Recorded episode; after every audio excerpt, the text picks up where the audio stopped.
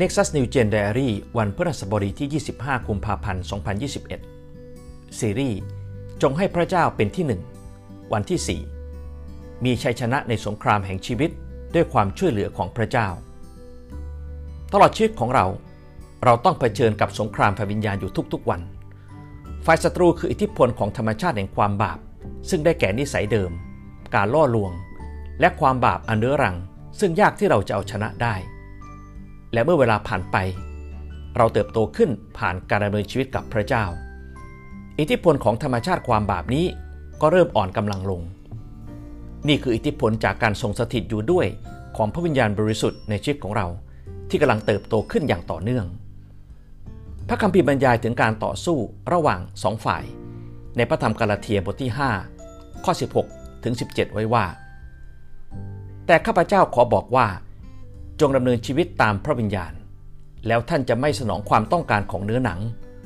เพราะว่าความต้องการของเนื้อหนังขัดแย้งพระวิญญาณ และพระวิญญาณก็ขัดแย้งเนื้อหนัง เพราะทั้งสองฝ่ายต่อสู้กัน ดังนั้น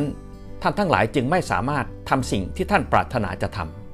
ำพระคำของพระเจ้าหนุนใจให้เราดำเนินชีวิตตามพระวิญญาณ พูดอีกอย่างหนึ่งก็คือ เราต้องยอมให้อิทธิพลของพระวิญญาณบริสุทธิ์ มีชัยเหนืออิทธิพลธรรมชาติความบาปในชีวิตของเรา เรื่องนี้อาจจะพูดง่ายแต่ทำยาก หลายครั้งที่ธรรมชาติความบาปจะกระตุ้นให้เราตัดสินใจ เพื่อตอบสนองความทะเยอทะยาน และความอยากที่เห็นแก่ตัว เราเรียกสิ่งนี้ว่าการล่อลวง และยากอบบทที่ 1 ข้อ 13ถึง15 พูดถึงการทดลองไว้ดังนี้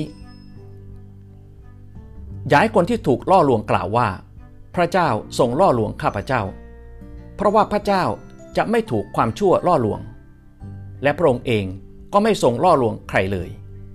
แต่ทุกคนถูกล่อลวงด้วยตัณหาของตัวเอง คือถูกตัณหานั้นล่อลวงและชักนำเมื่อตัณหาฟักตัวขึ้น แล้วก็ก่อให้เกิดบาป และเมื่อบาปเจริญเต็มที่แล้ว ก็ก่อให้เกิดความตาย แต่สิ่งที่น่าอัศจรรย์ก็คือ พระเจ้าทรงยกโทษให้เรา และทรงชำระเราให้พ้นจากความบาปทั้งสิ้นนี้ด้วยความรัก และพระคุณอันล้ำเลิศของพระองค์ที่มีต่อคริสเตียนทุกคน เราล้วนได้รับการยกโทษบาปอย่างสมบูรณ์แล้ว พระธรรมหนึ่งยอนบทที่หนึ่งข้อ9ได้บันทึกว่า ถ้าเราสารภาพบาปของเรา พระองค์ทรงสัตย์ซื่อและเที่ยงธรรม ก็จะทรงโปรดยกบาปของเรา และจะทรงชำระเราให้พ้นจากการอาธรรมทั้งสิ้น แต่ยังเป็นเรื่องอันตรายหากเรายังเพิกเฉยต่อความผิดบาป แม้พระเจ้าทรงยกโทษและทรงชำระเราแล้ว แต่เราก็ยังต้องเผชิญการตัดสินใจและการล่อลวงที่เกิดจากความบาปอยู่ดี แม้เรารู้ว่าพระเจ้าทรงช่วยเราให้พ้นจากเวลาแห่งความยากลำบาก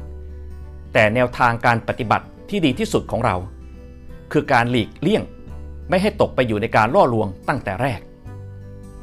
พระธรรมหนึ่งโครินบทที่ 10ข้อ13 ไม่มีการทดลองใด ๆ เกิดขึ้นกับท่านทั้งหลาย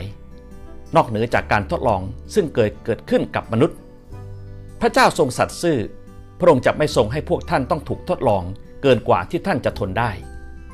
และเมื่อถูกทดลอง พระองค์จะทรงให้มีทางออกด้วย เพื่อพวกท่านจะมีกำลังทนได้ พระคัมภีร์ให้เราได้เห็นถึงสองแนวทางในการจัดการกับความบาป และการล่อลวงอย่างมีประสิทธิภาพ ประการแรก เราไม่ได้ต่อสู้อยู่เพียงลำพัง เรารู้ว่ามีพี่น้องคนอื่นๆ ที่ยังคงต่อสู้กับความบาป และการทดลองแบบเดียวกันกับเรา ประการที่สองพระเจ้าจะทรงเตรียมทางออกไว้เสมอ พระองค์จะไม่ทรงอนุญาตให้เราถูกทดลองเกินกว่าที่เราจะทนไหว หรือเกินกว่าที่เราจะตัดสินใจหลีกเลี่ยงความบาปนั้น